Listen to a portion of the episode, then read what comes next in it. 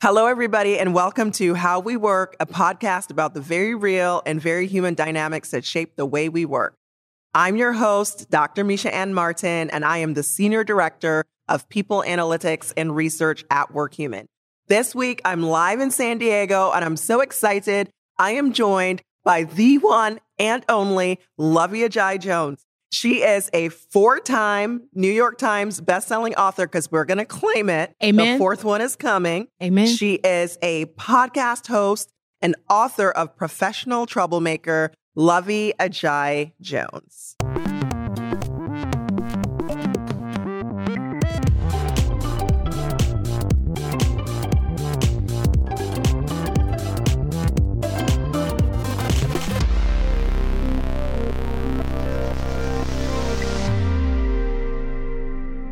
Right. So, usually, because this is how we work and we're all about humanity and humans, yes. we like to start off every episode with asking our guests to do a human introduction.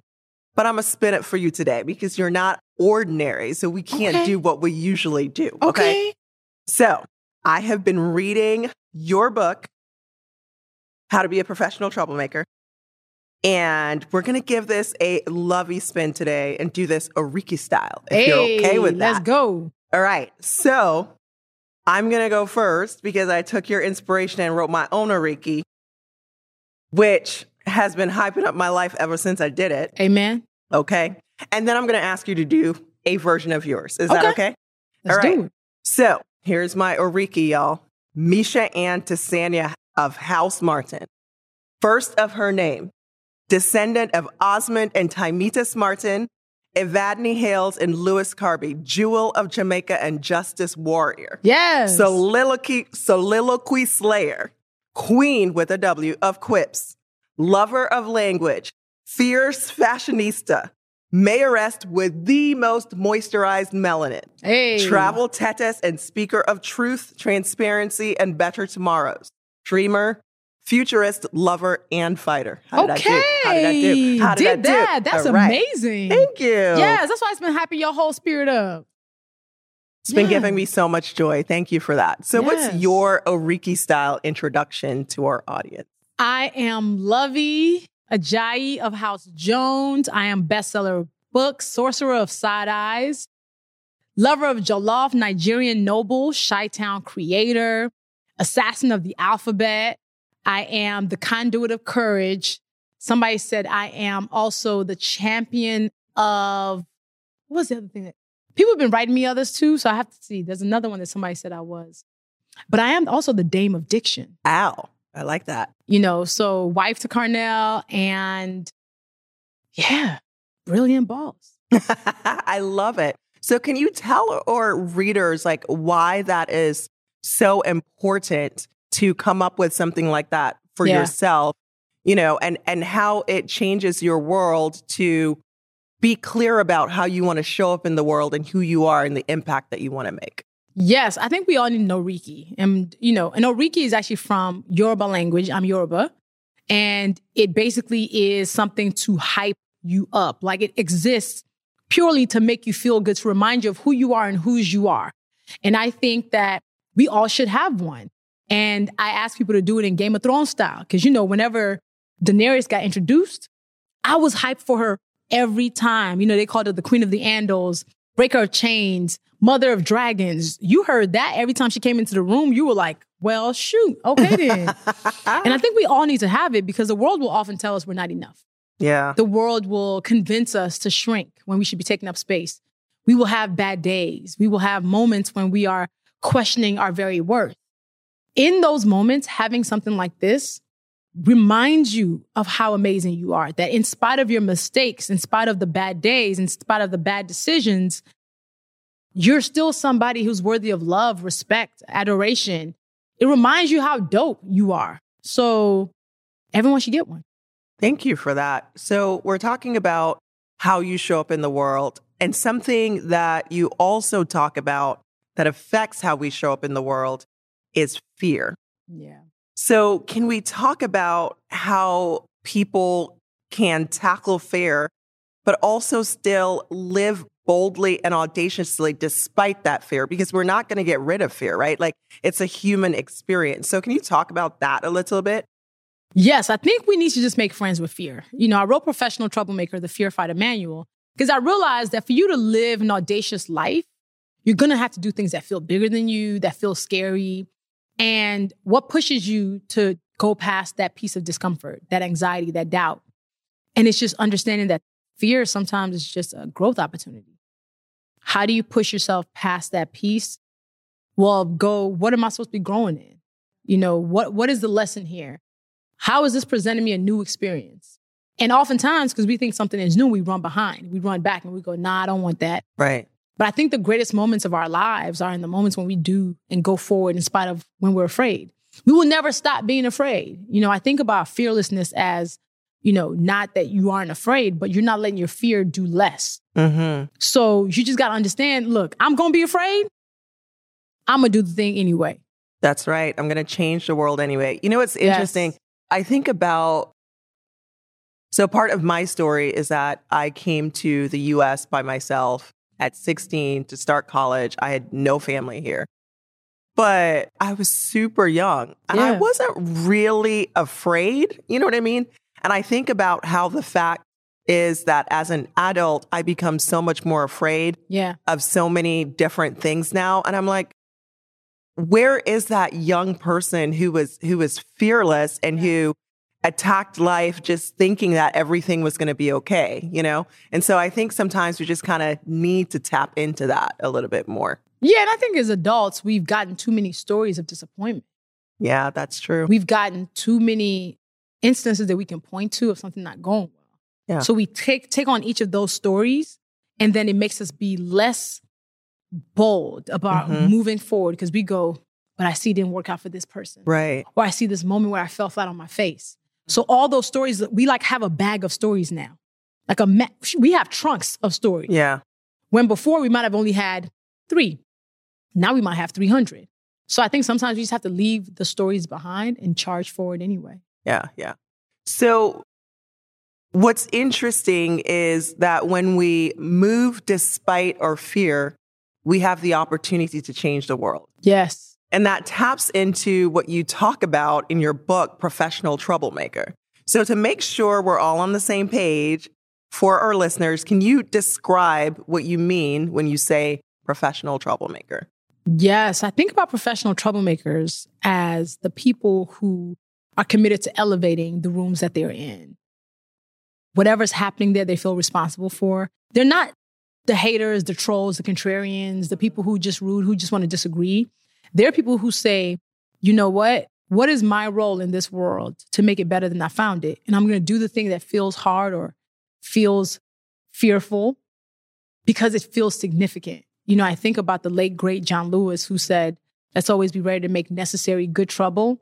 Like he was a professional troublemaker. His whole life was dedicated to making the world better than when he when he first got here. So I think about professional troublemakers as just every single day, the people who are challenging you, who are asking you questions, the friends who say, late, hey, let's have a tough conversation, the colleague who says, you know, let's think about this idea different. They just want to make things better and they will do what's in their power to do it.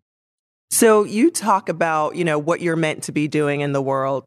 And here at Workhuman, we talk about meaningful work and meaning and purpose. And I've personally talked a lot about how it has changed my life to know that I'm doing exactly what it is I'm supposed to be doing in the yes. world.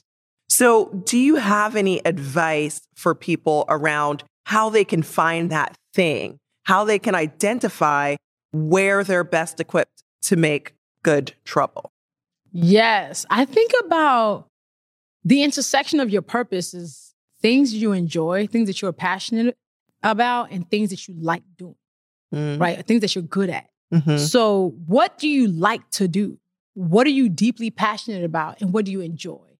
Somewhere in there is your superpower and somewhere in there is your purpose. So, for me as a writer and a speaker, I love to use my words to move people, to do something, whatever that thing is. And I'm good at it and I enjoy it. So, to deny it as my purpose would be to deny the obvious.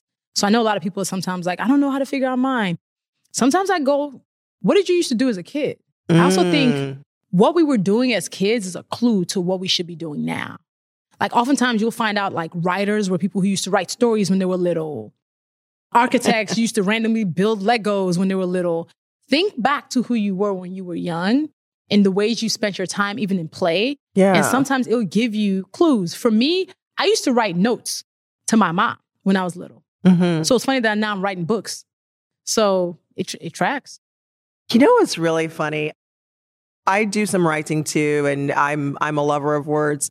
And my mother loves to tell people how when I was really young, I wrote my first book about being a supermodel. Yes. And the agent wanted her to wear less clothes and she was comfortable with, but she turned down the money and the job.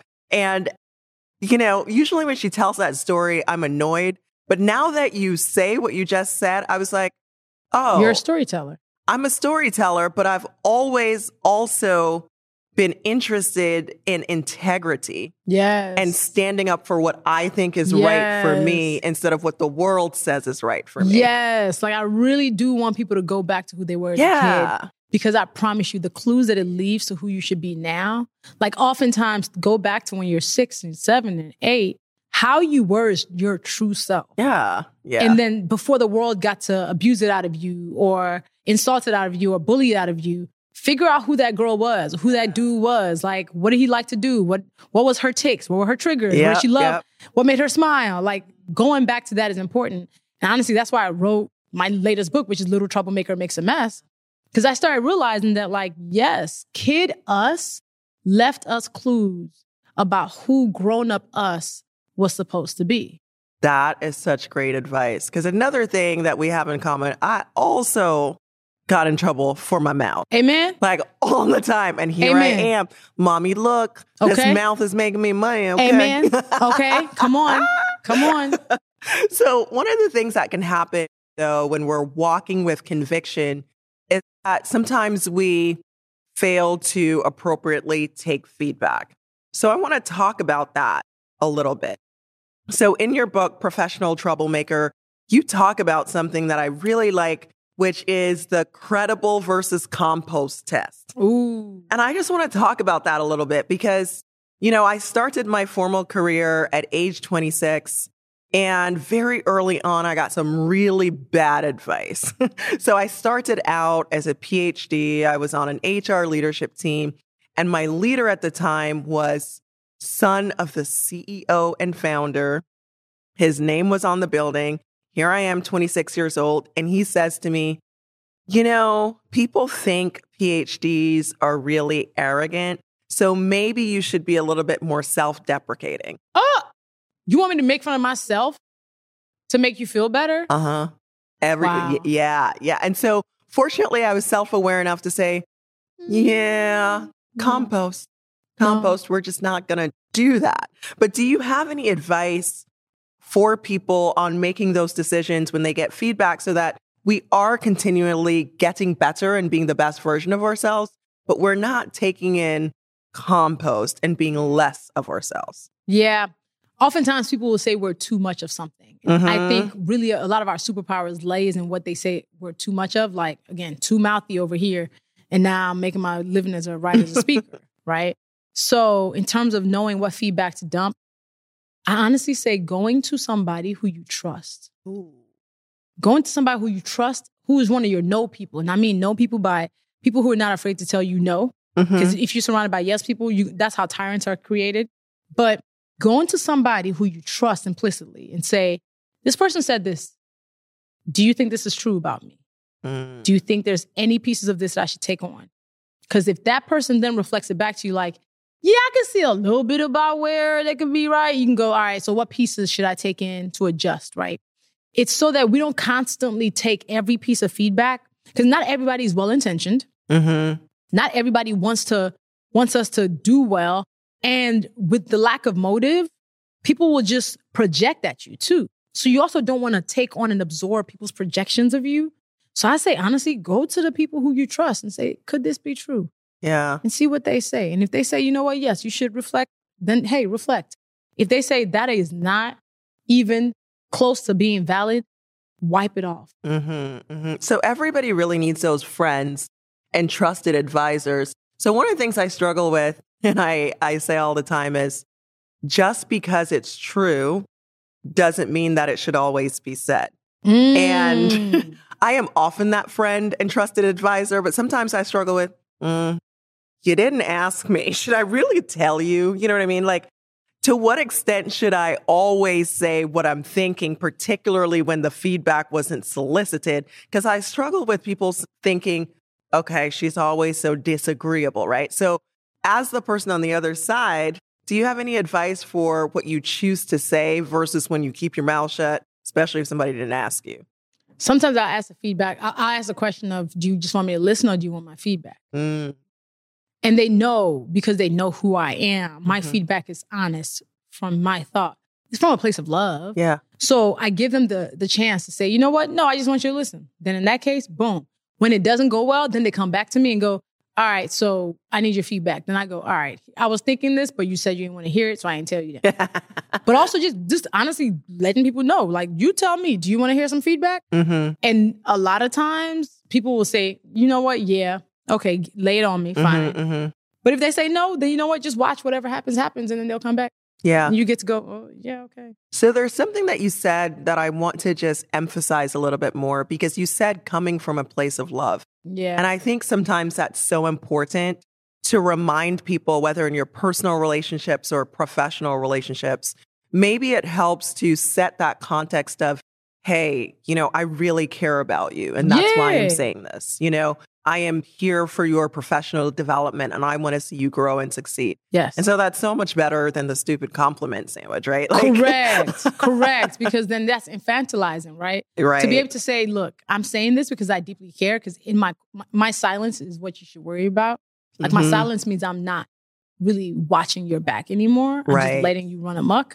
So my voice in this is because I care. And I really think there's a this is a chance for growth and development Mhm. that you can go on. So I have two final questions for you. Word. Here is the first one. So I want to talk a little bit more about making good trouble at work. So we're here at Workhuman Live and we're live. And tomorrow I am doing a presentation on research that we did in tandem with the Black Men in Tech organization. And one of the things we found in that research is that the majority of the, that sample were saying that their paycheck supports more than their nuclear family. Yep. So we're supporting extended family, you know, especially as immigrants, we're supporting community. We might be tithing, right? Yeah. So my question to you is how do we balance making good trouble with the fear of losing our income, knowing that we're responsible for so many people who depend on us? Any advice there? Yes. I always, which is why I want people to weigh what's actually at stake. Mm-hmm. if I can be fired for asking a thoughtful question in a meeting, I'm working in a cage. I think about those moments of good troubles. Like it's not about blowing up the room. Sometimes it's simple is as simple as like asking a question and asking for understanding. For us to get fired for simply asking questions, honestly, is a that means we are in a space that we cannot thrive in. It means we are in a space where that fear of punishment is real Mm-hmm. and we definitely can't do the best work. So I always say, listen, survival is number one, Yeah. right? I would never ask anybody to jeopardize their livelihood or like their life or somebody else's livelihood for the sake of speaking truth. Mm-hmm. But I, that's why I also ask, what are the stakes? Be very clear what the stakes are and see whether you can deal with them. So, do you have a large network that could get you a job instantly? Mm. Okay. right? We are not just going to take random leaps of faith with our nets, right, to catch us. That's right. So it's a, you just have to make a smart choice and a very knowledgeable choice on what the stakes are, what your cushion is. Yeah. Because I am also a fan of the Freedom Fund. Okay. Speak on it, please. Thank you. The Freedom Fund is when you stack enough money where your choices don't have to be based on you needing money because if you don't have that job today, you might you lose everything. Yes. So stack your freedom fund. I talk about that a lot. I talked about on, that on LinkedIn recently, in fact, and I posted a picture with my financial advisor and I said, the last time I got laid off, this man and I made a plan so that I could move with purpose and not fear. Moving with pur- a That's freedom right. fund allows you to move with purpose, not fear. That's right. So your choices day to day do not have to feel so high stakes all the time. That's right. That's right. Yeah. Okay, so last question. You have a fashion tab on your awesomely Luvvie website. So I feel like I can ask you this one. And you are fierce looking. Okay? Thank you. Love this fashion. So as a woman, I feel like I'm always trying to toe that line between being myself and being too much where my fashion choices are concerned. Yes. You know, I go to conferences and I and I present them I'm like, "Oh my god, what do I wear? What shoes?" You know. So how do you decide what to wear? And how did you decide what to wear today? So, how I decided what to wear today, I actually made my Instagram followers vote. I gave them a choice because here's the thing: that. is my uniform when I get on the stage, I'm wearing a blazer for sure. Okay. It's always going to be a blazer on me. So I was like, "Hey, help me pick a blazer," and I gave them four choices: red, blue, yellow, or green. And red is my signature color. I was Uh-huh. thinking they might still go off. Forty-five percent said red, so I said, "You know what? Bet I got y'all on the fire engine red, double-breasted. Say less." I literally have 10 blazers that are red, by the way. So that was also a choice I had to make. But how I decide on my style and my fashion. So I use fashion as a cheat code, a memorable cheat code. Interesting. When you're at a conference with 5,000 people, 10,000 people, 1,000 people, 500 people, how do you stand out as a person that somebody met and had the conversation with? I think you can use your style to cheat that. Have something on you that is interesting at all times. It could be a brooch, it could be a scarf, it could be a tie, it could be your shoes, it could be the color that you're wearing, the pattern. Pick a thing. Sometimes I'll pick three things. I'll give you color, I'll give you shoes, I'll give you all of that. all of that, right? So I actually think it's important for people to stand out. You know, towing the line. When you show up in a room of a thousand people, what makes somebody walk in and go, I remember that conversation. This is what they had on. Oftentimes I'll remember somebody I had a conversation with because of what they had on. So I actually think you should be too much at a conference. You should be too much when you're speaking because you want somebody to be anchored to something on you that also ties a visual memory to your words. So for me, wearing bright red, wearing some shoes that are fire, people gonna be like, I remember her shoes. So even if you don't like what I'm saying, you're gonna know I'm fly. I love that advice. Thank you so much. You heard it here first. Don't be afraid to stand out with your fashion choices, la- ladies. Absolutely. And men. Men, men, y'all can wear interesting ties, interesting shirts. Give me a floral moment under your suit. You know what I'm saying? That's Give me right. a houndstooth in a hot second. Give me pinstripe. Y'all can play with it. That's right. Same for our non binary folks. Let's That not part. forget them. Thank you for joining us on How We Work.